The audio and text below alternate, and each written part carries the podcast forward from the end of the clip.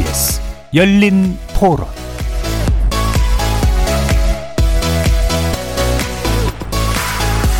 안녕하십니까. KBS 열린 토론 정준희입니다.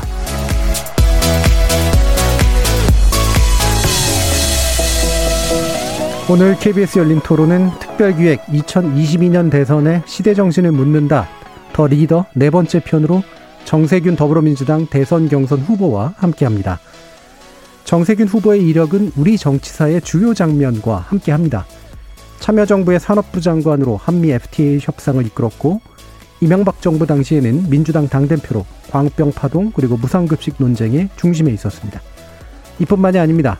육선 국회의원으로 입법부 최고의 자리인 국회의장으로서 박근혜 전 대통령 탄핵 국면을 맡기도 했고 코로나19 대유행 시기에는 문재인 정부의 국무총리로서 방역의 최일선을 사수하는 중요한 역할을 담당했습니다.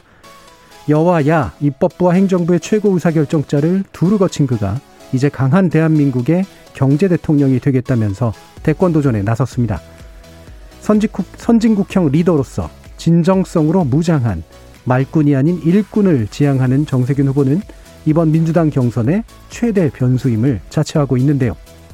2년째 계속되고 있는 코로나19 대유행 국면, 그 어느 때보다 국가와 지도자의 리더십이 중요한 시기, 지금부터 두 분의 정치 전문 패널과 함께 정세균 더불어민주당 대선 경선 후보의 정치 철학과 정책, 소신 두루두루 검증해보고 날카롭게 분석해보는 시간 갖도록 하겠습니다.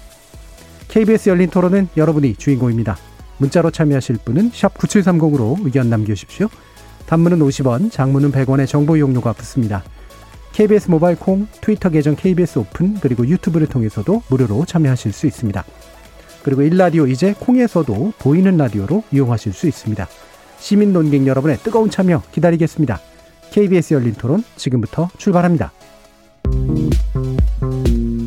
2022년 대선의 시대 정신은 공정이요. 솔직하게 월급 오르는 거요. 그게 최고인 것 같아요. 사회 갈등 해소를 해주셨으면 좋겠습니다. 아파트 값이 굉장히 많이 뛰어서 이제는 꿈조차 꿀 수가 없, 게 됐더라고요. 코로나19가 빨리 물러갔으면 좋겠어요. 계층 간 불평등 많아요. 일자리 문제 좀 해결해 주셨으면 좋겠어요. 동생 생기면 좋겠어요. 엄마, 동생 좀 낳아주시면 안 돼요? 안 돼요. 여성이 안전한 나라가 됐으면 좋겠어요. 입시 교육이 철폐됐으면 좋겠습니다. 어렸을 때 별로 기억이 안 좋아서 연애하고 싶습니다. 지금 우리에게 필요한 리더십을 묻습니다. KBS 열린 토론 특집 더 리더 지금 시작합니다.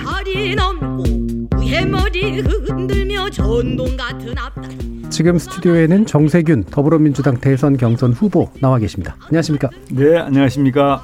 자 그리고 함께 해 주시는 두 분이시죠. 정치평론가 김형준 명지대 교수 자리하셨습니다. 네, 안녕하세요. 그리고 정치 전문 기자이신 성한용 한결의 선임 기자 나오셨습니다. 네, 안녕하십니까? 자, 그러면 그 처음에 몇 가지 던지는 그 제가 드리는 질문은 어, 나와 주신 모든 리더분들께 드리는 공통 질문에 해당하는데요. 가장 첫 질문은 이겁니다. 2022년 대선 시대 정신은 무엇라고 생각하시는지 그리고 출마하신 핵심적인 변 이유 무엇인지 말씀 부탁드리겠습니다. 예, 저는 시대 정신은 불평등 해소라고 생각을 합니다. 우리 사회의 불평등이 심각하죠. 소득 불평등, 자산 불평등, 아, 이런 불평등 때문에 우리 청년들이 꿈과 희망을 갖지 못하고 있습니다. 그런데 결국은 그 중심이 경제입니다. 따라서 저는 경제를 제대로 챙길 수 있는 그런 리더가 필요한 시점이 되었다고 생각을 하고요. 또 경제를 제대로 챙기려면 우리나라 같은 경우에는 이제 대외 개방 경제를 이끌고 있기 때문에 그 통상 외교를 비롯한 네. 외교 역량이 매우 중요하다고 생각합니다. 이런 경제 전문성이나 아, 외교의 전문성을 가지고 있는 것이 이제 누구냐? 아, 제가 이 이제 그 희망자들로 보았을 때 네네. 그래도 제가 좀 그 점에 있어서는 우위에 있지 않나 음. 하는 음. 자부심을 가지고 있어서 준비가 되어 있습니다. 제가 꼭 아, 국가를 한번 책임지고 싶습니다. 그래서 우리 젊은이들에게 꿈과 희망을 좀 드리고 싶습니다. 이렇게 말씀드리겠습니다. 예. 핵심 시대 정신은 불평등, 그것의 해소. 또 키는 그거니까 경제가 잘 돼야 되고 경제적 불평등도 해소가 돼야 되고 우리나라 경제 구조의 특성상 통상 외교에 밝은 지도자가 필요하다.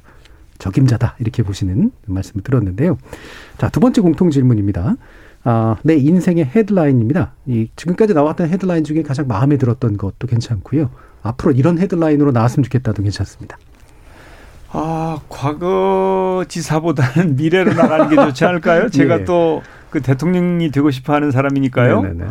제가 대통령이 되어서 임기가 끝날 때 음. 우리 대한민국이 G7에 진입을 하고 아, 국민 모두가 행복한 대한민국을 만든 대통령이다. 라고 하는 헤드라인을 뽑을 수 있다면 얼마나 행복할까요? 예. 저네 번째 이제 리더 모셨는데 가장 솔직하게 미래지향적인 이야기를 해주셨습니다. 지금까지 다 과거 이야기를 해주셨거든요. 아, 그렇습니까? 예. 예, 예. 그것도 아주 2028년쯤 어, 되는 그죠? 그때쯤에 이제 나오게 될 헤드라인에 대해서 말씀을 주셨는데요.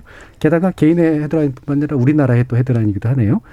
자 그러면 어, 본격적인 좀 질문 몇 가지 드리고 어, 저희 패널 분들께 또 마이크를 넘길 텐데요. 음, 이것도 이제 많이 또 드린 질문이긴 한데요. 어, 흔히 정세균 후보님 말씀을 할 때 보면 다른 이제 현재 현직 의원에 계신 분들이나 정말 해볼 거 다 해보신 분이다라고 이제 말씀을 하세요. 그 과정에서 굉장히 많은 여러 가지 결정적인 순간들이 있으셨을 텐데 어떤 게 가장 잘했다고 느끼시는 또는 좋았다고 느끼시는 결정적 순간일까?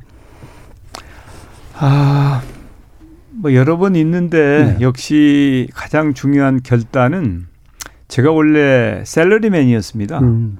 그래서 이제 수출입을 하는 종합무역상사에서 18년 동안 근무를 했는데 잘 나가는 셀러리맨이었거든요. 음. 그런데 제가 그 기득권을 버리고 김대중 총재의 권유에 의해서 정치에 입문을 하게 됩니다. 예.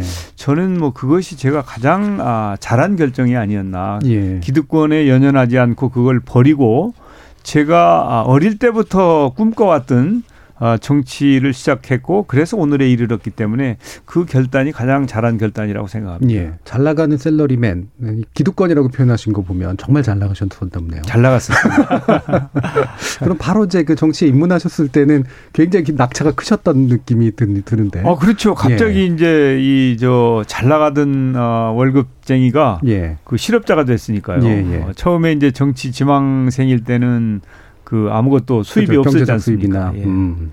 그러면 또 다른 이제 결정의 측면에서 잘못 내렸다고 생각하시거나 또는 결과적으로 좀 아쉽게 됐다고 느끼시는 순간이 있다면 어떤 건가요? 예, 있죠. 많습니다. 그런데 기억에 남는 것은 18대 대통령 선거. 예. 그러니까 박근혜 대통령을 탄생시킨 선거죠. 음. 그때 제가 그 문재인 캠프에 선거가 시작한 다음에 그 요청을 받아서 어, 참여를 해가지고 상임 고문이라고 하는 이름으로 선거를 지휘를 했습니다. 예. 그런데 결국은 우리가 졌단 말이죠. 사실은 우리가 이겨서 박근혜 정부 탄생을 막았어야 하는데 음. 그걸 막지 못한 것이 항상 아, 후회스럽죠. 예. 그때의 그러면 그 순간 자체는 후회스러운 순간이실 텐데 뭔가 좀 더 좋은 결정을 내리셨다면 뭔가 좀 달라졌을 거라고 생각하시나요? 그때 음. 이 선거 캠페인을 좀 잘 했으면 음, 예. 어, 이명박 대통령의 실정이 원체 심했기 때문에 음. 이길 수 있는 선거였는데 저는 그때는 이제 캠, 캠페인의 실패로 네, 예. 우리 민주당이 오히려 국민들에게 누를 끼쳤다고 하는 자책감을 가지고 있습니다. 아 그렇군요. 음. 자, 그러면, 어, 제가 뭐 아마 넘기기 전에 드리는 마지막 질문이 될 것 같은데요. 어, 지금 사실 정말 유, 주요 요직에 계셨잖아요. 입법부 행정부를 통과해서. 그러면, 야, 더 이상 뭐 이른바 관운이라는 관점에서 보면 거의 해볼 만한 건 다 해보셨는데, 실제로 그 자리가 또 운으로 표현될 수 있는 자리는 아니잖아요. 굉장히 중요한 결정을 내려야 되고 권력 의지도 필요하고 리더십도 사실은 굉장히 필요하고 그래서 분명히 상당한 그 자리에 맞는 리더십을 보여주셨고 그 다음에 가지고 계실 거라고 믿는데 대중들에게 이제 각인된 측면에 있어서는 강한 어떤 리더랄까 아니면 또 뭐랄까 기억에 남는 굉장한 리더랄까 이런 면이 좀 부족해 보이는 느낌이 좀 있어요. 어떤 예. 이유 때문이라고 보시나요? 우선 제 외모도 한몫하고 있는 것 같고요. 예, 순해 보이는. 뭐 그 푸근한 이웃집 아저씨 내지는 예, 면장 예. 스타일이니까요. 어, 그렇지만 사실은 저는 중요할 때 많은 결단을 내렸죠. 음. 제가 그 이 과거사법이나 사립학교법을 통과시킬 때는 정말 치열한 아, 입법 투쟁을 통해서 했고요. 예. 그다음에 이명박 대통령이 그 이제 방송법이나 이, 이걸 개정하려고 할때 2009년. 사실은 종편을 음. 예, 예. 제가 막기 위해서 단식 투쟁까지 벌이면서 치열하게 싸웠죠. 예. 그리고 노무현 대통령 탄핵을 막기 위해서 우리가 본회의장을 점거하고 어 정말 치열하게 싸웠습니다. 네네. 이제 그런 때마다 제, 제가 항상 그 중심에 있었고 제가 책임을 맡고 있었죠. 음. 또 민주당이 선거에 계속 연패를 하고 있었어요.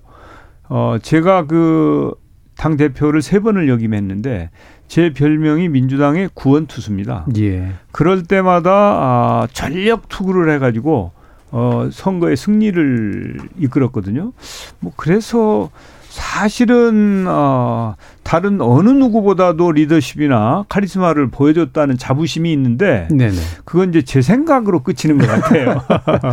그래서 이번에야말로 예. 국민들로부터 꼭 어, 인정을 받고 싶습니다. 예. 사실은 주변에 의원님들 지지하시는 의원님들도 많으시고 그 주변에 예. 모여 계신 분으로만 치면은 사실은 이제 상당히 압도적인 것 같은데 그런 면에서는 분명히 드러나는 것 같은데 대중들께는 아무래도 선한 인상 때문이 아닐까. 예, 그래서 제가 이게 이제 정치인들이 보면 근거리 미인이 있고 원거리 미인이 예, 있어요. 예. 음. 근데 이게 표를 많이 모으려면 원거리 미인이어야 되는데 음. 아 아쉽게도 제가 근거리 미인 같습니다. 예. 그래서 어떻게 원거리에서도 미인처럼 보일 수 있을까 아, 제가 고심하고 있습니다. 예, 제가 근거리에서 한 세 번쯤 뵀는데요. 예, 맞습니다. 자, 그럼 이제 마이크를 두 분께 넘길 텐데 먼저 김영준 교수님부터 한번 시작해 볼까요? 네, 네 번째 모셨는데요. 음. 특이한 게 패드를 가지고 오시고 깜짝 놀랐어요. 아 그렇습니까? 네, 다른 분들은 태블릿, 예. 네, 그만큼 이제 젊고 그리고 다 따르다라는 걸 한번 좀 느꼈고 먼저 말씀을 좀 드리고 97년도 대통령 선거 때 김대중 대통령의 캐치프레이즈가 준비된 대통령이라는 그렇습니다. 하잖아요. 예. 저는 그 준비된 대통령이라는 그 구호가 딱 지금 정세균 전 총리한테 맞는 것 같아요. 대통령 빼놓고 다 하셨으니까 예. 예, 준비된 대통령이라는 부분이 있는데 흑수저인데 마치 금수저처럼 오해를 받는 음. 말씀을 네. 한 TV 토론에서 그렇습니다. 하신 것 예. 같은데요. 정말 뭐 하전민초에서 태어나셔서 고등학교 때 정말 어려워서 매점에서 일하면서 빵을 팔았다 해서 이제 빵돌이라는 별명도 있으시고 그러니까 보면은 굉장히 입지전적이시고 저거 하신데 그런데 이상하게 선거는 달인신 것 같아요. 네 번 전북에서 되시고 정치 일본주의인 종로에서 예. 두 번이나 예, 또 되셨고. 그때 네. 뭐 굉장히 그 센세이션 하셨는데 이번에 이제 본인이 대통령 선거인데 선거의 달인이신데 지금 이제 지지는 좀 낮지만 이걸 예. 좀 극복할 수 있는 또 어째 방안이 계시 있으시면 좀 한번 좀 말씀해 주시기 바랍니다. 예, 저는 그냥 열정과 책임의식 그리고 성실함 이제 그걸로 승부하는 도리밖에 없죠. 그리고 저는 이제 정치 쪽보다는 정책으로 성장해온 사람이기 때문에 정책으로 선보여야 되겠다.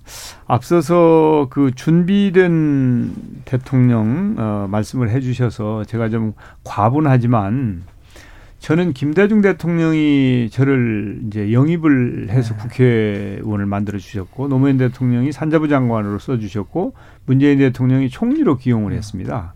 그래서 우리 쪽에 이 세 분의 대통령이 저를 모두 중용을 해 주셨거든요. 정말 아, 운이 좋고 감사한 일이죠. 그런데 이제 그 세 번의 중용을 통해서 제가 많은 경험을 쌓았습니다. 아, 그리고 역량을 키웠고요.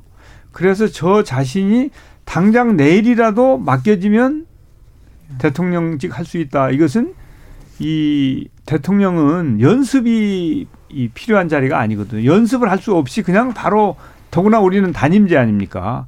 그래서 진짜 준비됐다고 하는 자부심이 있어요. 그런데 그걸 이제 국민이 알아주셔야 되는데 아직까지는 제가 국민들로부터 그런 인정을 받는 데는 크게 성공하지 못했죠. 그래서 앞으로 이제 캠페인이 시작이 될 텐데 네. 최근의 여론조사를 보면은 제가 아, 충청과 호남에서 두 자릿수 지지율이 음. 처음으로 나오는 걸로 되어 있어요. 그래서 이제 8월 9월 초에 충청권을 필두로 해가지고 음. 경선이 시작될 텐데 음. 그 시작될 때 좀 파란을 일으켜가지고 그야말로 어, 이 드라마를 좀 쓰고 싶다. 그러기 위해서는 더 성실하게 더 열심히 예, 정책으로 승부하는 그런 노력을 아, 펼칠 작정입니다. 음. 정책으로 점점 점점 키워가는 예. 음, 그런 경선 과정에서 확실하게 좀 뭔가를 만들어 보시겠다라는 말씀까지 들었는데요. 자, 그럼 성원영 기자님 질문으로 해보실까요? 예, 그 정치인을 국민이 다 알 것 같지만 사실 그렇지는 않거든요. 음.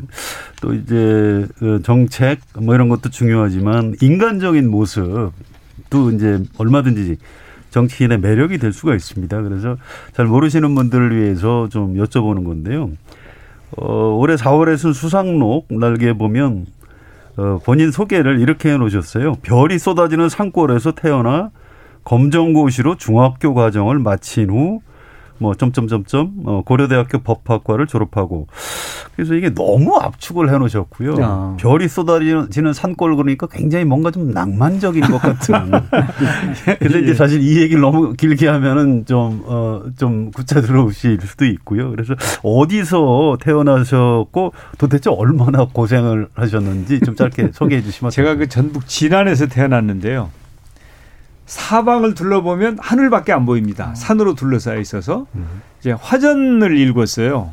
그리고 저는 지게질도 해보고 음. 쟁기질도 해보고 또 중학교가 없고 고등국민학교라고 하는 중학교 과정을 가르치는 학교만 있는데 음. 그 학교가 저희 집에서 8km 떨어져 있는데요. 그래서 음. 하루에 왕복 16km를 걸어 다녔습니다. 예. 그런 다음에 이제 검정고시를 보고 뭐 이렇게 이제 전주로 이렇게 고등학교는 가게 되었고 대학도 다니고 했는데 아마 그 제가 어릴 시절을 생각하면은 배고픔과 또 지적인 호기심에 대한 갈등 만화책 같은 것도 없었고 책이라는 게 아예 없었어요. 음. 그래가지고 제가 초등학교 때 본 책이 내가 본 민주주의라고 하는 책이었어요. 음. 그것은 이제 그 우리 지역에 에, 국회의원이 쓴 책인데 이분이 미국을 갔다 오셔서 미국 민주주의를 보고 쓴 책인데 음. 이것은 이제 사실은 유권자들 성인용인데 제가 초등학교 때 그 책을 봤어요. 왜냐하면 교과서 말고는 다른 책이 없으니까. 예, 읽을게. 음. 제 아버님이 그 책을 바, 받으셨는데 제가 그걸 읽었죠. 음. 예, 그러면서 이제 제가 아 내가 이 정치를 해야 되겠다. 음. 정치를 하면 정말 배고프고 힘든 우리 이웃들에게 뭔가 아 그 좀 좀 더 편안한 삶을 제공할 수 있겠구나. 그래서 이제 정치를 시작하게 된 것이죠. 이제 그때부터 꿈 꿈꾸기 시작한 거죠. 음. 그 책을 써주신 분 혹시 기억나진 않으신가요? 아 그분은 음. 이제 그박 박희종이라고 예, 하는 예. 그때 음. 그 국회의원이었어요. 음, 그 당시에 민의원. 예, 네, 민의원이셨던. 네네. 음. 그럼 다시 김영준 교수님 말씀 한번 들어볼까요? 예. 지금 이제 코로나 사태 때문에 국민들이 굉장히 불안해하고 있고 그리고 총리 취임하시자마자 바로 코로나 예, 맞았습니다. 네. 근데 이제 조사 결과를 보면은 실은 작년 5월 달에 한국갤럽 조사에 의하면은 방역을 참 잘하고 있다라는 게 85%로 굉장히 높았었습니다. 작년 5월이면 그때 한창 1차 주행이 되고 있고 최근에는 물론 이제 델타 변이도 있고 백신 문제도 있고 때문에 그래서 그런지 모르지만은 한국갤럽 조사에 의하면은 잘하고 있다라는 비율이 40%밖에 안 돼요. 그러니까 엄청나게 큰 차이가 나고 있는데 참 망감을 교체하실 것 같은데 코로나 그때 방역을 하시면서 대구 가셔가지고 그 병상에 모자른 거를 다 연결시켜가지고 했었던 그 기억을 저는 하고 있는데 예. 그때 그 남다른 그 국가 위기 상황 속에서의 리더십을 겪으셨을 것 같은데 지금 이 코로나 사태 맞이하면서 꼭 한 말씀 전 총리로서 좀, 좀 여쭤보고 싶습니다. 예, 제가 15개월 동안 이제 네. 코로나와 싸웠는데 그 과정에서 최선을 다했죠. 음. 어, 그런데 역시 우리 대한민국 국민들이 위대했다. 국민들께서 정부를 믿고 잘 협조해 주셨거든요. 그리고 의료진이라든지 소방관들, 경찰관들 이런 분들이 정말 헌신적으로 노력해 주셨기 때문에 K 방역이라고 하는 신화가 탄생이 되어 있는데 제 입장에서 보면 대구에서 아주 심각하게 네. 상황이 벌어졌을 때 제가 몸을 사리지 않고 현장으로 달려갔거든요. 그래가지고 3주 동안 대구에 머무르면서 상황을 정리를 했습니다. 지금 생각하면 그래도 내가 어, 위기 극복을 위해서 몸을 던져서 이렇게 잘 한 것은 그나마 아, 잘한 일이 아닌가 하는 자부심을 가지고 있고 지금도 국민 여러분들께서 그렇게 협조해 주신 것에 대해서 감사한 마음인데 아마 지금 이렇게 방역에 대한 평가가 박한 것은 그만큼 국민들께서 힘드시다는 네. 얘기예요. 음. 그렇죠. 지금 그렇죠. 1년 반 음. 이상 얼마나 음. 힘드십니까? 특히 자영업자들이나 소상공인들의 고통은 말할 수 없거든요. 음. 예. 그냥 우리 셀러리맨들하고는 아, 차원이 다릅니다. 그래서 이제 이분들에게 재난지원금을 든든하게 드려야 된다. 그리고 설령 국가 부채가 조금 늘어나더라도 일단 이분들을 살려놓으면 그러면 이분들이 위기가 극복이 되고 나면 다시 세금을 낼 수 있게 되거든요. 국가가 존재하는 이유가 거기에 있단 말이죠. 그런 차원에서 어 저는 그 정부나 국회가 자영업자나 소상공인들을 위해서 어 역할을 하셔야 된다고 보고 제가 그 이 손실 보상법을 주장을 하고 입안을 하고 통과를 시켰습니다. 이렇게 그 국가의 방역에 협조하다가 피해를 입은 자영업자나 소상공인들을 그냥 재난 지원금을 주는 것은 정부가 일방적으로 지원하는 것이고 좀 시혜적인 성격이 있는 것이죠. 그게 아니고 이분들은 권리다. 손실 보상을 받을 권리가 있다. 그런 차원으로 이제 전환을 해가지고 손실 보상법을 통과를 시켰고 지금 그 시행령이 준비 중입니다. 그래서 그런 부분은 어 그래도 제가 나름대로 제 역할을 했다고 하는 자부심을 갖고 있습니다. 지금 유튜브로 김종훈 님께서 방역 사령관 대구 시민은 존경합니다. 정세균 총리님이라는 네. 말씀을 주셨네요. 굉장히 예, 감사합니다. 응원의 예. 말씀도 주셨습니다. 자, 우리 서관영 기자님도 넘어갑니다. 예, 저 이제 리더십 관련한 부분을 좀 이렇게 나눠서 질문을 드릴게요.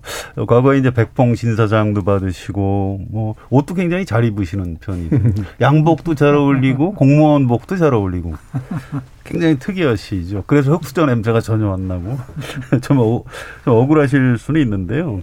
어, 아까 말씀드린 수상록 첫 번째 글이 쇼맨십에 대한 건데요. 나는 쇼맨십을 좋아하지 않습니다. 그냥 체질에 맞지 않아요. 막 나서거나 설친다든지 시끄럽게 이벤트 하는 것도 좀 싫습니다. 얼굴이 얇아서요. 진심을 전하는 것만 생각합니다.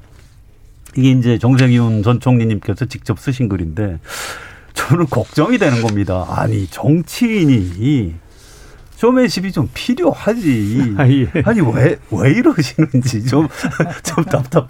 지금 선진국형 리더십을 가지셨는데 우리 정치 문화가 뭐 전 세계가 다 그런 면이 있습니다만 꼭 선진국은 아니거든요. 특히 예. 정치인의 경우에 그 그런 부분에 있어서 어떤 불일치를 어떻게 해소하실 생각이신지. 아 저는 시대가 변했을 수 있다.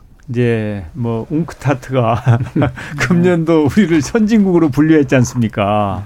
그리고 국민 소득이 3만 2천 달러가 됐고 우리 국민들의 의식 수준이 굉장히 높기 때문에 이제는 정상적인 리더십을 가진 사람이 그 이 국민의 선택을 받을 시점도 된 거 아닌가 하는 기대가 있습니다.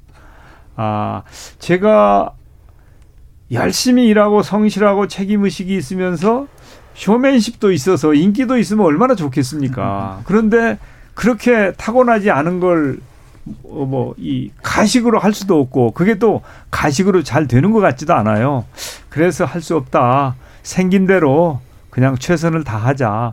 혹시 시대가 변해서 우리 국민들께서 알아주실지도 모른다. 그런 희망을 가지고 마지막까지 열심히 뛰겠습니다. 그 보충 질문인데요. 자, 왜 유권자는 어, 통합의 정치인보다 이 뭐 좀 분노를 자극하고 막 갈라치기 하는 이런 정치인들을 좋아하는지 실제로 아직도 우리 그 대선 주자 여론조사 나오는 걸 보면 어, 이재명 경기지사나 윤석열 어, 전 검찰총장은 팬덤도 있지만 또 반대 세력이 있거든요. 그렇죠. 비용청나. 예. 예.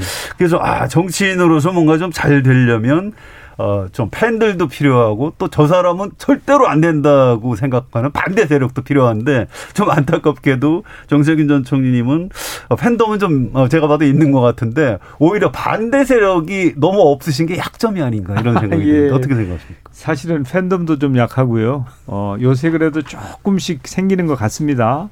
그런데 그 저희가 후보가 여섯 명 아닙니까?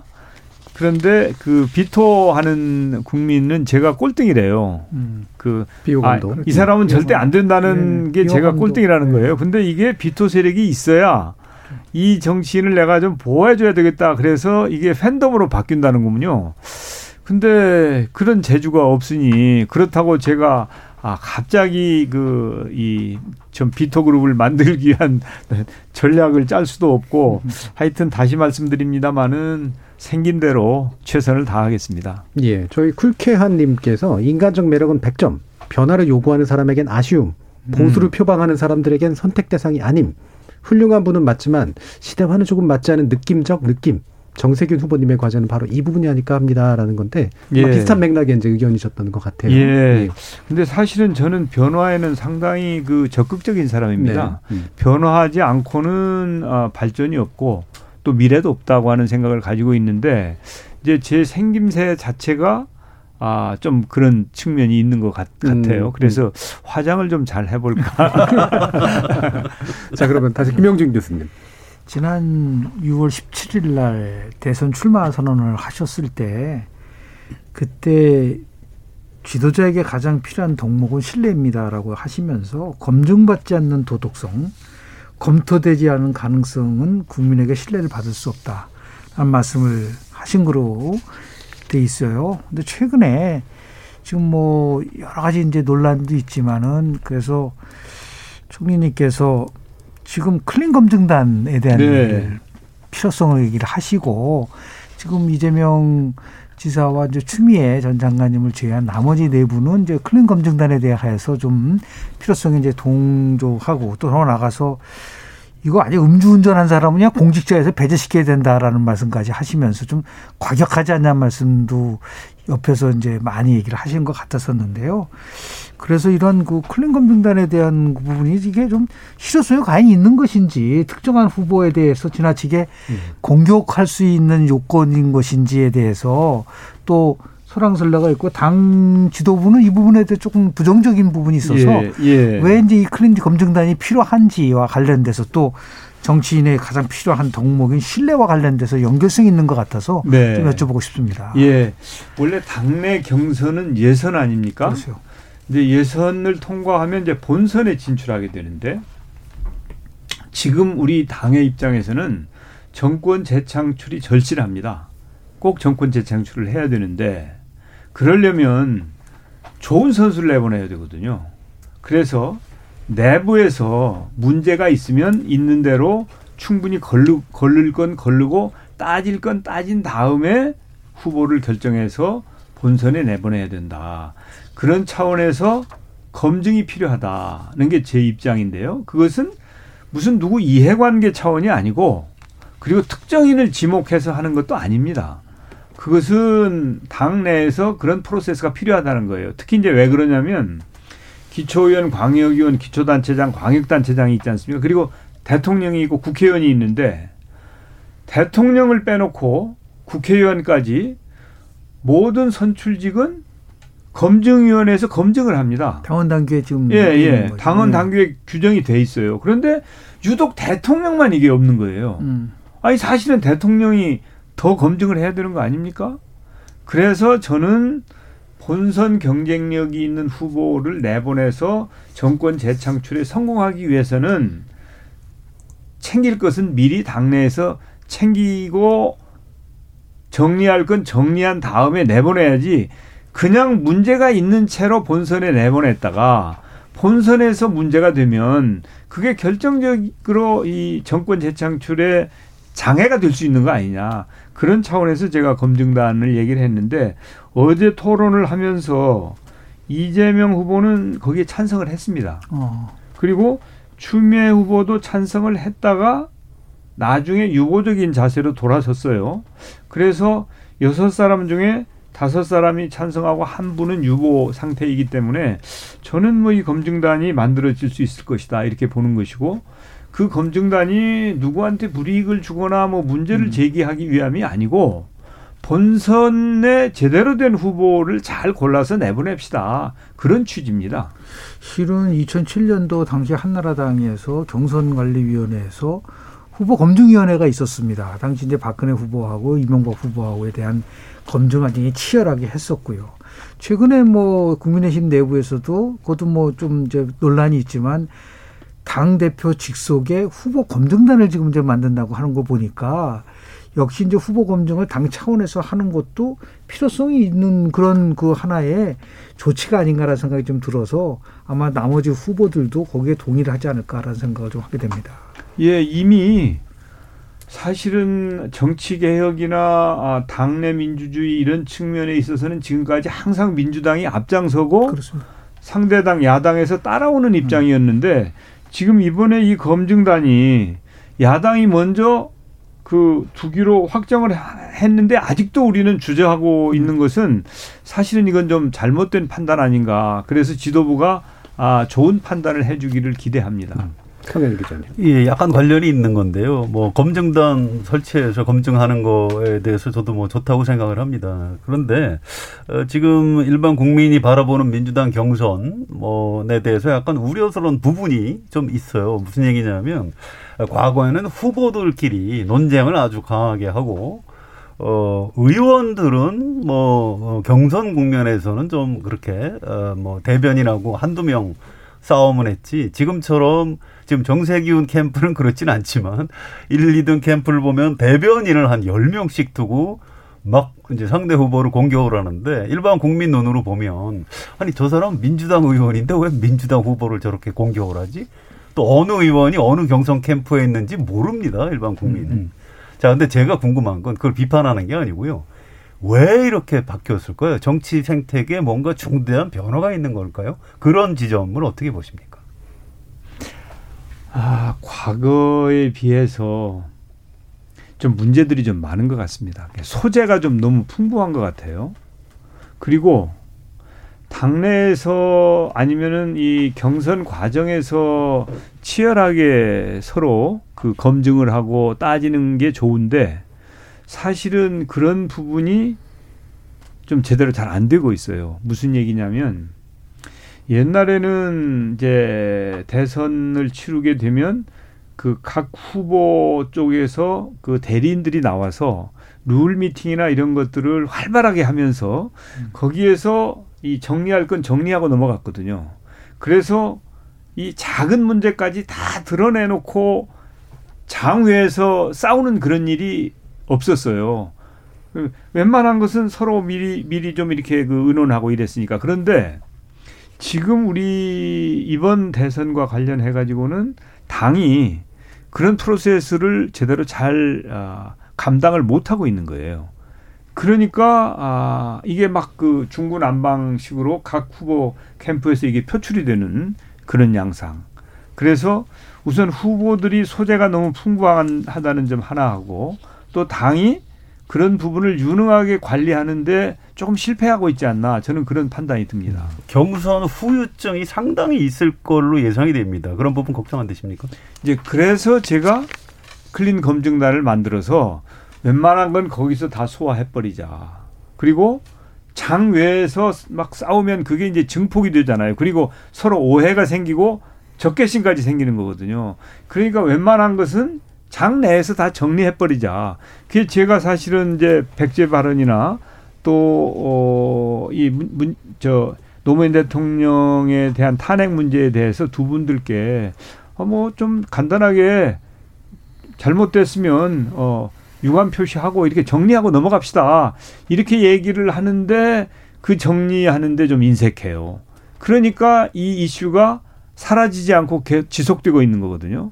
그래서 당이 선거 관리를 경선 관리를 하는 것도 그렇고 우리 후보 진영에서도 결국은 우리가 원팀이 돼서 이겨야 되는 거거든요. 그러면 아 싸우는 건 싸우고 아 문제가 있으면 따져야죠. 검증해야죠. 그렇지만은 이게 네가티브로 발전되는 것을 막기 위한 노력을 당과 후보들이 함께 함으로 해서 확실하게 정권 재창출이 되도록 어, 경선을 잘 이끌어가야 된다고 생각합니다. 이제 그런 차원에서 예. 실은 제가 이제 여러 번 이제 그 한국 정치 과정 속에 문제 제기를 하고 있는 게 미군 2008년도 미국 민주당 경선에서요 힐러리하고 오바마가 정말 세게 붙었습니다. 기억나실 거예요. 그런데 거기는 힐러리가 파도 없고 오바마 파도 없어요. 이유는 왜 그러냐? 현역 의원들이 캠프에 들어가지 못합니다. 그래서 지금도 보면은 조금 전에 우리 송 기자님도 말씀하셨지만은 후보 캠프들 사이에서 현역 의원들이 전부 다 줄서기하고 들어간다는 비판이 있어요. 그래서 음, 음, 음. 차라리 우리 전 총리님께서 후보들 모아놓고 다 해체시켜버리자. 지금 아직 본 경선 들어가기 전에 후보들이 지금 현역 의원들은 다 이제 본인의 어, 그, 기본적인 국민의 대표들이기 때문에 나부터 해체시키겠다. 그렇게 하지 않으면은 이 구조상 계속해서 대리전쟁할 수밖에 없는 것이고 끝나고 나면 더 문제가 되는 게 내전이 계속되는 겁니다. 2007년도 한번 보십시오. 박근혜 후보하고 이명박 후보하고 서로 싸우다가 끝나고 나서 물론 이제 아름다운 패배를 선언했지만 그 이후도 끊임없는 내전이 계속되고 한국 정치 비극이 시작이 되니까 이제는 여기서 아주 본격적인 경선 들어가기 전에 이제 캠프 정치 개혁 차원에서 그걸 한번 좀 선언하셔서 이 문제를 깨끗하게 해결하지 않으면은 음. 제가 볼 때는 계속해서 반복적으로 대한민국은 개파 정치 끝나고 나서도 서로 상대방에 대해서 서로 공격하는 말이 원팀이 회박식 다 하셨잖아요. 그럼 왜 안 되느냐? 이 부분이 구조적으로 좀 돼 있다는 부분들을 인식을 하신다고 한다면 그런 정치 개혁 차원, 행동하는 개혁 차원에서 한 번 정도 예. 심각하게 좀 왜냐하면 국민들은 저래 가지고 어떻게 같은 정당 내에서 같이 원팀으로 할 수 있을 것인가에 대한 비판들이 많거든요. 그런 쪽에 좀 생각은 어떠신가 한번 여쭤보고 싶습니다. 예, 제가 뭐 낯 뜨겁다는 생각은 했지만 금방 교수님께서 말씀하시는 것처럼 그렇게 심각하게 국민들이 받아들이고 계실까 이런 아, 생각이 좀 들 정도로 심각한 것이구만요, 현재. 그렇죠. 예. 예. 그래서 하여튼 그 말씀에 대해서 한번 진지하게 네네. 고민을 해보겠습니다. 예. 서관영 기자님 질문까지 들어볼까요? 예, 좀 가벼운 거 일부 끝부분인 것 같아서 네. 문재인 대통령을 언제 처음 만나셨는지 하고요. 직접 겪어보니까 어떤 사람인지 따뜻한 사람인지 차가운 사람인지 솔직하게 한번 털어가 예. 보시죠. 예, 제가 노무현 후보의 정책실장이었습니다. 음. 아 그리고 어, 정책기획위원장을 했어요 대선 때 음. 노무현 대선 때 그때 그 처음 마, 만났었죠. 인사는 그때 했는데 실질적으로는 대통령이 당선되시고 나서 청와대 에, 수석으로 아마 오셨을 거예요. 그때 음. 이제 음. 본격적으로 그때부터 지금까지 쭉 이렇게 해왔는데 그 매우 실무적이고 원칙적인 분이다. 음. 이렇게 생각을 하지요. 그리고 정치를 하시지 않을 분 같은 분인데 에, 정치를 하고 계시죠. 그런데 제가 직접 1년 3개월 동안 모시, 모셨지 않습니까? 아, 정말 성실하시고 진지하시고 어, 바르고 그래서 참 배울 점이 많은 분이다. 저는 그렇게 생각을 합니다. 그런데 일부에서는 이제 그런 장점을 잘 그 모르시는 것 같은 그래서 어 우리 그 문재인 대통령님은 사실은 팬덤은 굉장히 크, 크지요. 그렇지만은 어떤 측면에서 보면은 원거리 민이라기보다 근거리 민적인 요소가 많은 분이다 이렇게 저는 어, 보고 있습니다. 예. 근데 실은 이제 김대중 대통령하고 문재인 대통령을 이제 비교하는 분 얘기를 제가 좀 들어봤는데 김대중 대통령은 어떤 현안이 오면은 정말 많은 사람들의 얘기를 들었다는 겁니다. 그 실적에 암행어사식으로 가서 알아봐라. 그래서 그 얘기를 아무한테도 얘기하지 말고 집중 나한테 와서 얘기를 한번 해봐라. 그렇게 해서 정말 소통을 많이 했다라는 평가를 하는데 지금 굉장히 성실하고 진심 있다고 하지만 저는 소통 면에서 과연 국민들이 납득할 만 특히 이제 뭐 저는 간담회를 몇 번 했느냐 안 했느냐가 그 별로 중요하다 생각하지 않아요. 그런데 그 소통 면에서 보면 너무 어떤 경우에는 당가도 그렇고 외부가도 그렇고 그런 부분들이 좀 취약하다 보니까 노무현 대통령이 그랬습니다. 대통령이 되려고 한다면 대통령이 되고 난다고 한다면 독수하고 사색하고 더 중요한 건 토론이다. 그런데 이 토론 부분이 너무 약하다 보니까 어떤 때는 현실과 좀 많이 빗나간 부분들이 좀 있다라는 지적이 있어서 거기에 대해서는 이제 왜냐하면 정선님께서는 계속 강조하셨던 것이 소통이었고 내가 조금 후에 예. 말씀 좀 드리겠지만 모교 대화도 실은 소통의 대화 측면에서 그렇습니다. 만드셨지 않습니까? 예, 네. 그런 면에서 보면 조금 우리 저 문재인 대통령이 갖고 있는 좀 부족한 부분이 소통면이 아닌가라는 걸 저는 개인적으로 좀 생각 좀 합니다. 예. 그 부분에서 말없이 고개만 끄덕이시는 걸로 일단 대답이 됐다고 생각하고요. 자, 저기 김은아님께서 정세균 후보에 대해서 잘 몰랐었는데 오늘 여러모로 많이 알게 되었습니다라는 말씀도 주셨고요. 아, 미무스원님께서 이상하게도 방송 듣다 보니 점점 좋아집니다. 후보님 존경합니다라고 또 되게 좋은 말씀들 많이 남겨주셨습니다. 자, KBS 열린 토론 특별기획 2022년 대선의 시대 정신을 묻는다. 더 리더 네 번째 시간 정세균 더불어민주당 대선 경선 후보편 함께 하시고 계신데요. 어, 일단 일부에서는 정세균 후보의 좀 더 인간적이고 개인적인 면, 또 철학, 소신 등에 대해서 알아보는 그런 시간 마련했고요. 후반부 토론은 좀 더 정책 관련된 내용을 통해서 어, 더막 깊은 이야기를 좀 나눠보도록 하겠습니다. 전반부 토론은 이것으로 마무리하겠습니다. 여러분은 KBS 열린 토론과 함께하고 계십니다.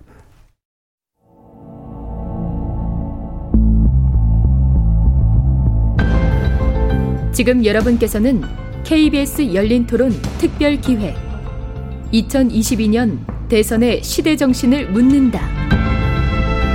더 리더 더불어민주당 정세균 전 총리 편을 듣고 계십니다.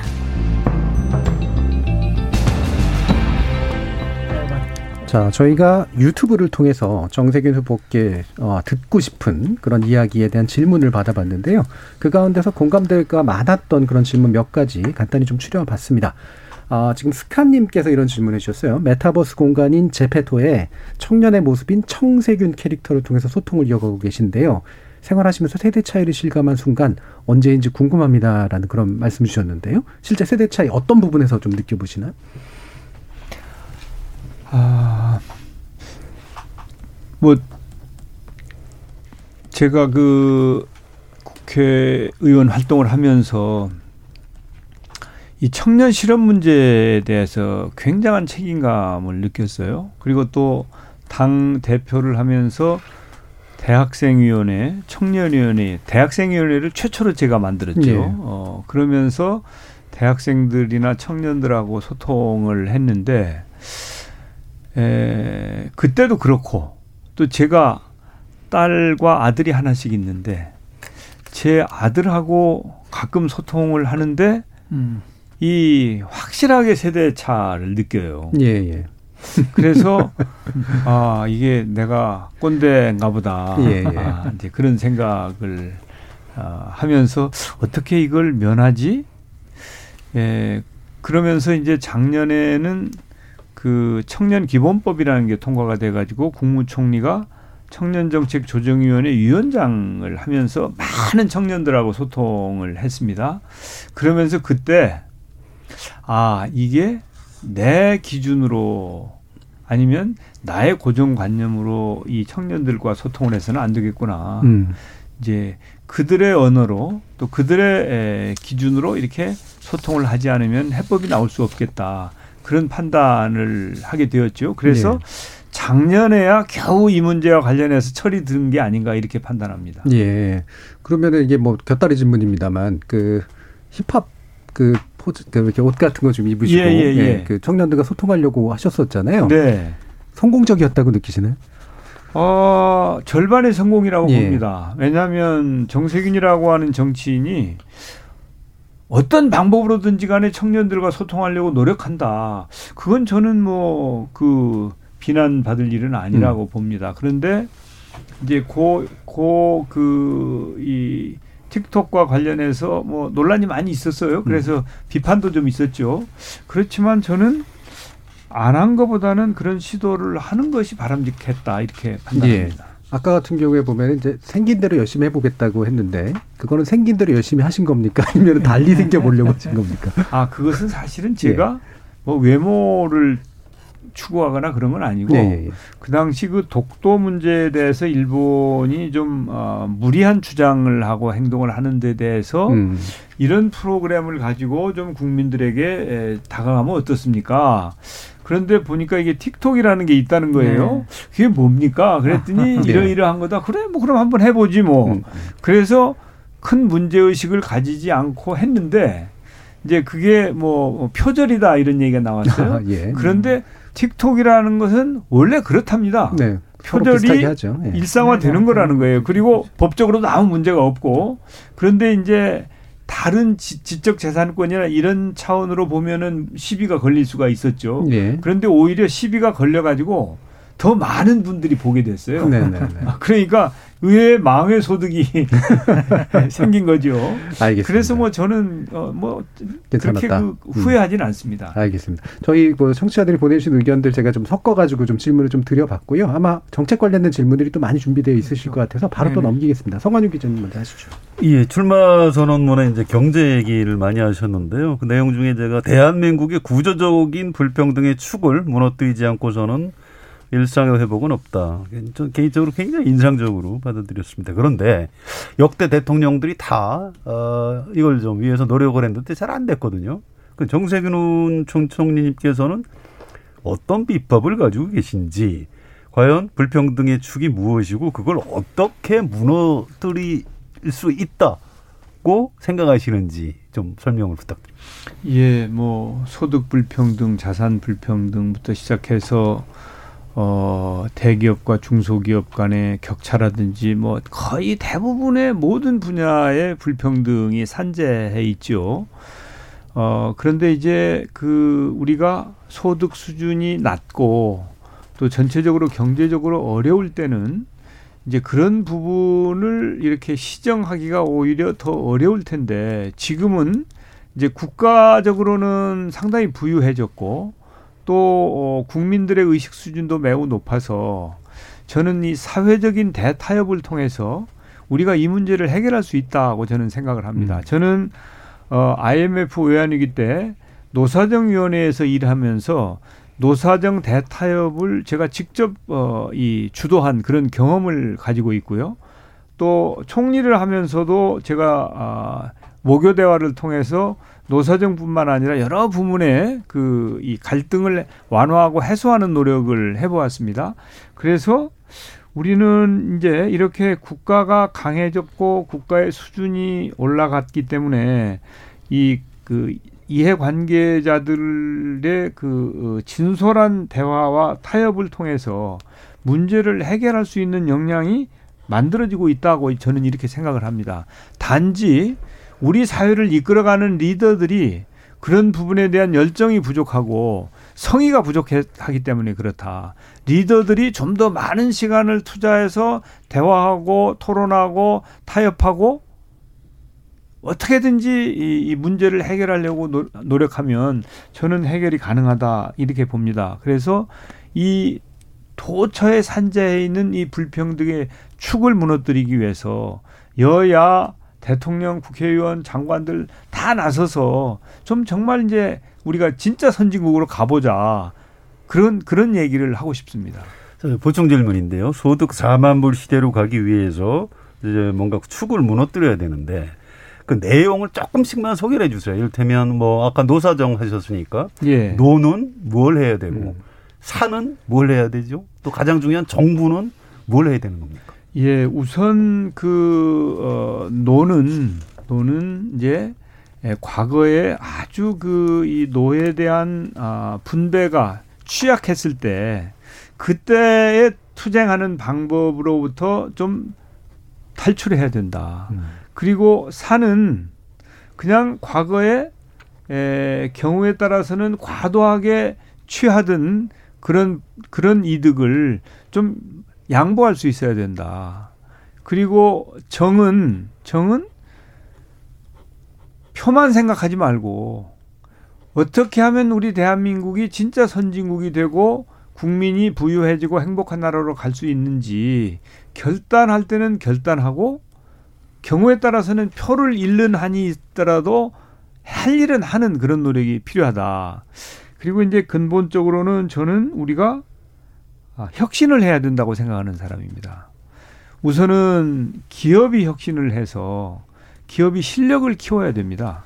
특히 4차 산업혁명과 관련된 신산업 분야에 우리가 출발이 뒤졌고 게을러 가지고 AI 같은 거 중국에도 뒤지고 있지 않습니까? 이런 거 빨리 캐치하고 할 수 있도록 기업이 혁신을 해야 됩니다. 정부도 혁신을 해야 되는데 정부는 주로 규제를 완화하고 특히 신산업 관련해 가지고는 규제를 사전 규제에서 사후 규제로 positive 시스템에서 negative 시스템으로 그래서 우리 기업이 활발하게 혁신 활동을 하고 미래를 준비할 수 있도록 길을 열어줘야 됩니다. 그래야 우리 경제가 지금까지 추격 경제 시대에 아주 잘해왔는데 선도 경제로 갈 수 있다. 그래서 대한민국이 이제는 그 선진국을 추종하던 단계에서 이제는 선진국과 나란히 하고 앞에서 끌고 가는 이제 그런 어, 나라가 될 수 있다 이렇게 저는 생각합니다. 예, 뭐 코로나 때문에 많이 이제 붙여져 있지만은 실은 총리님께서 2020년 4월 달에 시작한 취임 100일 때 만든 모교대화 예. 40차례 해서 280명이 참석을 했고 약 100시간 정도 회의를 하면서 이게 아마 총리 회의 체제는 처음인 것 같아요. 실시간 소통도 하고 중계도 하고 이렇게 하면서 그런 과정 속에 이제 새로운 대화 모델을 제시를 했는데 그 40차례의 모교 대화 속에서 야 내가 대통령이 되면 제일 먼저 정말 이건 한번 해보고 싶다라는 게 있으실 것 같아요. 그 수많은 예, 저거 예, 그거 예. 하나 하고 또 보충 질문은 선언문에서 어떤 얘기를 하셨냐면은 집 없는 청년과 소민을 위한 공급주택 공급 계획을 얘기를 하면서 임기 중에 공공임대주택 100만 호를 얘기를 하셨습니다. 공공임대주택 100만 호하고 이재명 지사가 얘기하는 기본주택 100만 호하고 도대체 기본주택하고 공공임대주택하고 어떤 차이가 있는지에 대해서 좀 설명을 좀 해주시면은 많은 그 유권자들이 판단하는데 도움이 되지 않을까라는 생각을 좀 하게 됩니다. 예. 그 제가 41차를 했는데 처음에 6차는 포스트 코로나 시대를 대비하는 내용이었고요. 그 다음은 이제 노사정이 가장 아, 중요한 것이었고 각종 어, 현안들에 대해서 교육 문제라든지 뭐 이 문화예술 문제라든지 다 했는데 역시 제가 보기에 가장 중요한 것은 노사정 대타협이라고 생각을 합니다. 네. 경제의 핵심이 노사 아니겠습니까? 그래서 지난번에 이 노사정 대타협을 제가 추진을 했는데 합의는 했는데 사인을 많이 못했어요. 못했었죠. 예. 예. 사인을 그때 이제 민주노총 위원장이 현장에 못 나와 가지고 사인을 못 했는데 제가 그래서 일단 합의를 노사정이 한 거니까 사인이라고 하는 그 절차를 거치지 못했지만 정부는 이걸 지키자. 그래서 그 합의 사항을 정부는 지키고 있습니다. 그래서 그런 의미가 있었다 이렇게 말씀드리고 싶고요. 이 주택 문제와 관련해 가지고 사실은 제가 작년 6월 달에 대통령께 이제 제가 취임하고 몇 달 지켜보니까 주택 문제 이거 심각합니다. 이대로는 해결이 안 될 것 같습니다. 그래서 원점에서 다시 시작해야 됩니다. 그리고 이 근본적인 해법을 바꿔야 됩니다. 그러니까 이 투기 수요를 억제하는 거 그건 그대로 해야 됩니다. 그렇지만 공급을 확대하는 노력을 병행하지 않고는 절대 해결이 안 됩니다. 그래가지고 작년에 8사 대책에서 공급을 확대하는 쪽으로 일대 전환이 이루어졌죠. 그리고 금년 2사 대책은 그걸 한층 더 강화한 것이고요. 그래서 제가 280만 호를 공급하겠다 이렇게 얘기를 하고 그중에 130이 공공이고 150이 민간인데 130 중에 30은 이제 그 분양 주택이고 100만 호는 임대 주택인데 이제 이재명 지사가 사실은 어제 발표하는 걸 보니까 상당 부분 제 정책을 따라온 측면이 있어요. 그리고 이제 기본주택이 그 아직 자세하게 밝히지는 않았는데 임대주택을 얘기하는 것으로 보여집니다. 그런데 이제 에, 저- 저하고 차이점은 주택을 공급을 하는데 이제 이재명 지사는 조금 저보다 돈을 더 많이 들이는 그런 아, 차이가 있는 것 같고요. 그러니까 예산을 좀 과도하게 비현실적으로 쓰는 그런 측면이 있는 것 같고 또 저는 우선 그 취약계층부터 어 기회를 주자는 것인데 이제 이재명 지사는 그걸 다 터놓고 그냥 주자는 것이거든요. 그러면 취약계층이 오히려 더 급한데 기회를 못 가질 우려가 있죠. 그래서 어 서로 그이 어, 일맥상통하는 점이 있습니다. 그렇지만은 이제 좀 더 자세하게 살펴보면 차이가 있는 것이고 어 그래서 그런 부분은 조금 더 이렇게 앞으로 토론하는 과정에서 저와 이재명 후보가 아마 아, 자세하게 논란을 벌일 것으로 그렇게 기대해 주시면 되겠습니다. 예, 논쟁을 벌이는 쪽이 좀 좋을 것 같습니다. 논란은 예. 자꾸 벌어지는 좀 안 좋고요. 아, 예, 그렇죠. 논쟁이죠. 예. 예.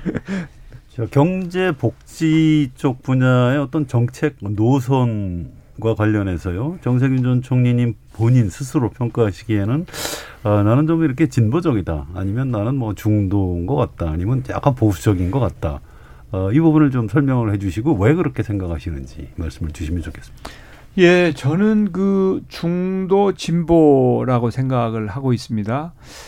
이제 민주당에 저는 그 의원을 여러 번 했고 당 대표도 했고 지도적인 역할을 해온 사람이기 때문에 저 개인적인 성향도 그렇지만 아, 그 당의 리더는 그 당의 정체성과 접근하는 노력을 열심히 해야 된다고 생각을 합니다. 그래서 저는 초선 때부터 민주당의 노선과 내가 맞아야 그래야 여기서 지도적인 역할을 할 수 있고 그게 바람직한 것이고 국가적으로도 그래야 된다고 생각을 해서 중도 진보 노선을 취해 왔는데 제가 그 질 좋은 성장이라고 하는 성장론을 경제론을 제가 내, 내세웠습니다. 이제 그 민주당 쪽에서 성장론을 내세운 건 제가 처음이에요. 음.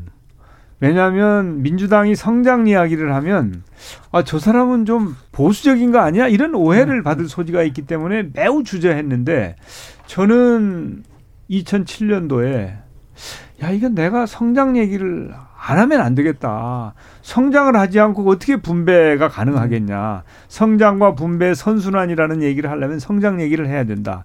그런데 오해를 받지 않으려면 질 좋은 성장이라고 내가 아, 명명을 해야 되겠다. 네이밍을 해야 되겠다. 그래 질 좋은 성장을 했는데 짧게 말씀드리면 그것은 어 첫째는 어 이 고용이 있는 성장, 균형 있는 성장, 혁신 주도의 성장. 이게 고용과 균형과 혁신 지금도 이 성장론이 아주 적확한 그런 성장론을 그때 제시를 했고요. 제가 동시에 그러면서 공동체 복지를 주장을 했습니다. 공동체 복지. 그때 제가 복지를 주장을 했, 이 공동체 복지라는 걸 주장을 했는데 책을 썼죠. 근데 제 복지로는 나가지 않고 박근혜 후보가 복지를 얘기를 하니까 이건 막 대서특필이 됐어요. 그래서 아, 이 박근혜 대통령은 마이크가 크고 내 건 마이크가 너무 작아서 내가 먼저 복지를 주장을 했는데 이게 전혀 그 국민들에게 들리지 않았구나. 이제 그런 생각을 하고 있죠. 그래서 저는 경제와 복지의 균형을 가지고 있는 게 경제 일변도도 아니고 또 복지 중심도 아니고 그야말로 성장과 분배 또 어, 경제와 복지의 균형을 어, 이룰 수 있는 그런 어, 정책 마인드를 가지고 있습니다. 짧은 거 하나만 보충 질문 드릴게요. 한때 낙수 경제 반대말인 분수, 분수 경제라는 예. 말을 만드셔서 그렇습니다. 그 개념을 예. 항상 사용하셨었는데 네. 최근에는 그 말씀을 잘 안 하시는 것 같기도 하고 그런데 왜 그렇습니까? 아, 지금도 이제 사실은 이 분수 경제론의 핵심이 그 어, 이제 소득 주도 하고도 관계가 있습니다. 네. 아, 그래서 어, 제가 말을 안 하는 건 아니고 지금도 여전히 분수 경제론을 주장을 합니다. 그런데 이제 오늘은 경제 쪽에 이제 그 시간이 충분하지 않기 때문에 제가 질 좋은 성장을 말씀드렸는데 여전히 분수 경제로는 이제 분수 유효 유효한 거 유효합니다. 예. 음. 그리고 그것은 이제 소득 주도는 거기 이 분수 경제론 중에 그 이 최저임금 인상 이런 내용도 들어가 있어요. 그리고 이제 그 프로슈머 어, 이 노동자는 어, 소비자이면 생산자이면서 소비자다. 그런 이론에 근거해 가지고 경제 전체에 대한 이론이 여기 들어가 있거든요. 그래서 여전히 유효하고 분수 경제로는 저는 지금도 어, 의미가 있다고 생각을 하고 있는데 제가 이제 질 좋은 성장 분수 경제론 항아리 경제 이론 이런 것들이 세 개나 되기 때문에 제가 시간이 부족해서 아직 그 소개를 못했을 뿐입니다. 예. 한국에서 진보 보수를 나누는 여러 가지 잣대가 있지만 남북 관계 문제와 한미 동맹 문제가 굉장히 중요하게 대두되고 있는데요. 최근 현안에 관련돼서 좀 여쭤보고 싶은데요. 한미 연합 군사훈련과 관련된 부분입니다. 예. 네. 문재인 대통령은 여러 가지를 고려해서 미국 측과 신중하게 협의하라고 한 반면에 지금 송영길 대표는 최고위원회의에서 적대적 훈련이 아니고 평화 유지를 위한 방어적 성격의 훈련이 예정대로 진행될 수밖에 없다고 얘기를 하고 있고 또 더불어민주당의 60여 명의 의원들은 이거는 남북당과 모멘텀을 이어가기 위해서 예정대로 돼 있는 한미연합 훈련을 연기해야 된다고. 이게 지금 어느 쪽이 좀 정확하게 당청이 다릅니다. 그래서 이 문제와 관련돼서 특히 이제 남 한미연합 군사훈련과 관련돼서 총리님께서 어떤 입장을 갖고 계신지에 대해서 여쭤보고 싶습니다. 예, 저는 그 한미 동맹의 중요성은 인정을 합니다. 네. 그래서 이 문제와 관련해 가지고는 어, 미국과도 충분히 협의를 해서 이제 이 남북 관계가 진전되는 것이 미북 관계도 그렇고 우리 남북 관계도 그렇고 한미 관계에도 영향이 있는 것이거든요. 그런 차원에서 어떻게 하면 아, 대화가 아, 대화의 모멘텀을 만들어가고 대화를 발전시킬 수 있을지 그 방법을 찾는 과정에서 충분히 미국과 협의를 해서 그 대화를 하는데 한미 이번 이번 그 훈련을 축소하거나 아 하는 부분이 도움이 된다면 저는 주저할 필요가 없다. 지금은 어, 이 대화의 모멘텀을 만드는 게 매우 중요하다고 판단하고 있습니다. 음. 과거에는 이제 미국이 사실 한국을 약간은 이른바 졸로 보는 측면이 있었는데 최근 들어서는 이제 이제 그 좀 더 존중하는 분위기가 좀 생겨나고 있는 건 맞는 것 같은데요. 그럼에도 불구하고 만약에 미국이 나는 받아들일 수 없다라고 한다면 어떤 입장을 취하셔야 된다고 생각하십니까? 어, 저는 그 미국을 잘 설득해서 예. 어, 대화의 모멘텀을 만드는 게 중요하다고 봅니다. 음. 알겠습니다. 그래서 남북 대화도 해야 되고 예. 미북 대화도 어떻게든지 성사되도록 해서 그 이 이제 북한 핵 문제, 남북 문제를 잘 관리해 나가는 게 국익에 합치한다고 저는 봅니다. 네. 이제 성환영 기자님 질문까지 들어보겠습니다. 예. 열린 토론 하다 보면 항상 시간이 부족해서 음. 좀 아쉬움이 있습니다. 어, 야권의 대선 주자는 이제 윤석열 전 검찰총장, 어, 또 이제 최재형 전 감사원장 이런 분들인데, 이 문재인 정부에서 임명했던 분들이란 말이죠. 근데, 예, 물론 본인들이 그런 선택을 한 건 본인이 책임져야 되지만, 어쨌든 문재인 정부, 현 여권에서 뭘 잘못했길래 그분들이 지금 나가서 야권의 유력 대선 주자가 됐을까요? 아. 참 그 난감한 질문입니다. 아, 뭐 이제 일차적으로는 이분들이 책임을 지셔야 될 분이지만 어, 이제 우리 쪽도 어, 완전히 자유로운가를 한번 어, 잘 들여다볼 필요가 있다고 봅니다. 음. 완전히 자유로운가? 기존 정치인들이 뭘 잘못했길래 오히려 이렇게 정치를 안 한 분들이 인기가 있는 걸까요? 아, 뭐 그런 일은 이제 왕왕 있지 않습니까? 옛날부터 좀 그래서 예, 왕왕 네. 있는데 네. 이제 결과적으로는 그래도 어 오랫동안 정치에 몸담아 있으면서 정치를 할 수 있는 역량을 쌓고 또 검증이 되고 또 훈련을 받은 사람들이 국민들의 선택을 받아왔죠. 그래서 저는 이번에도 아마 국민들께서는 이분들을 선택하기보다는 아, 이미 검증이 되고 어, 능력이나 도덕성이 검증이 된 사람들 중에서 선택을 하시지 않겠는가 이렇게 기대를 합니다. 음. 박형 아, 김영준 교수님 마지막으로 한번 질문. 짧게요. 예. 의장님 계실 때 개헌특위 예, 예, 하셨잖아요. 예. 저도 1년간 네. 참여를 했었는데요. 이 문제는 계속해서 대통령 선거가 되면 꼭 개헌 얘기가 나오는데 4년 예. 중임제 개헌을 주장하셨어요. 예, 그렇습니다. 예. 여전히 또 분권전 대통령제 문제도 그때 거론했었는데 네. 입장이 어떠신지 개헌과 관련돼서 좀 짧게 예, 말씀해 저는 뭐 주시면. 대통령 중심의 4년 중임제 그리고 제가 대통령이 되면 4년 단임으로 하겠다. 네. 4년 단임으로 1년을 단축시키겠다. 네. 그래서 대통령 선거와 지방 선거를 동시에 실시하고 그 중간에 국회의원 선거가 중간 평가가 되도록 하겠다 하는 정책을 개헌과 함께 이미 발표를 했죠. 네. 1년을 어, 임기를 단축하겠다고 음. 하는 발표를 했습니다. 예. 자, 이제 마무리 지을 시간인데요. 다시 또 공통 질문으로 돌아갑니다. 자, 정세균 후보님께서 생각하시는 리더란 어떤 것이다? 정의를 좀 부탁드립니다. 책임지는 사람이다. 음. 리더는 확실하게 책임 의식을 가지고 최선을 다해야 된다고 봅니다. 음. 책임을 지는 사람이다. 그렇습니다. 네. 어, 지금 주권자의 당연한 권리님께서 이런 질문 던져주셨는데요. 한 20만 명 태어나는 인구 절벽 시대 낮은 출산율 해결할 방법 어떻게 책임을 져주셨겠습니까? 예, 그래서 어 저는 그 보육 문제를 비롯해서 아이들 키우는 문제, 특히 이제 지금은 외벌이가 아니고 맞벌이 부부들이 다 대부분 아닙니까? 맞벌이 부부들이 그 보육에 너무 큰 부담을 지지 않을 수 있도록 완벽한 어, 시스템을 만들어야 된다는 생각이고요. 또 동시에 저는 이제 부모로부터 물려받지 못하는 소위 말하는 흑수저들을 위해서 사회적 상속을 해야 되겠다고 하는 아, 공약을 발표를 했습니다. 그래서 아이가 나면 일정 금액을 적립해서 스무 살이 되었을 때 미래 씨앗 통장이라고 하는 아, 1억 원 정도의 에, 출발이 가능한 디딤돌을 만들어 주자. 그걸 그래서 저는 부모 찬스가 없는 아이들에게는 국가 찬스를 제공함으로 해서 출산율도 높이고 또 실질적으로 흑수저들에게도 꿈과 희망을 가질 수 있도록 해주자라고 하는 정책을 어, 만들어서 발표를 했습니다. 알겠습니다. 자, 이제 정말 마지막 질문인데요. 어, 오늘 방송 어떻게 보셨는지 포부를 또 같이 밝혀주시면서 마지막인 정리해 주시는 그런 발언을 부탁드리겠습니다. 1분 정도 드리겠습니다. 예, 오늘 뭐 어, 좋은 질문들 주셨는데 제가 힘든 질문도 있었습니다. 특히 뒤로 갈수록 어려웠습니다만은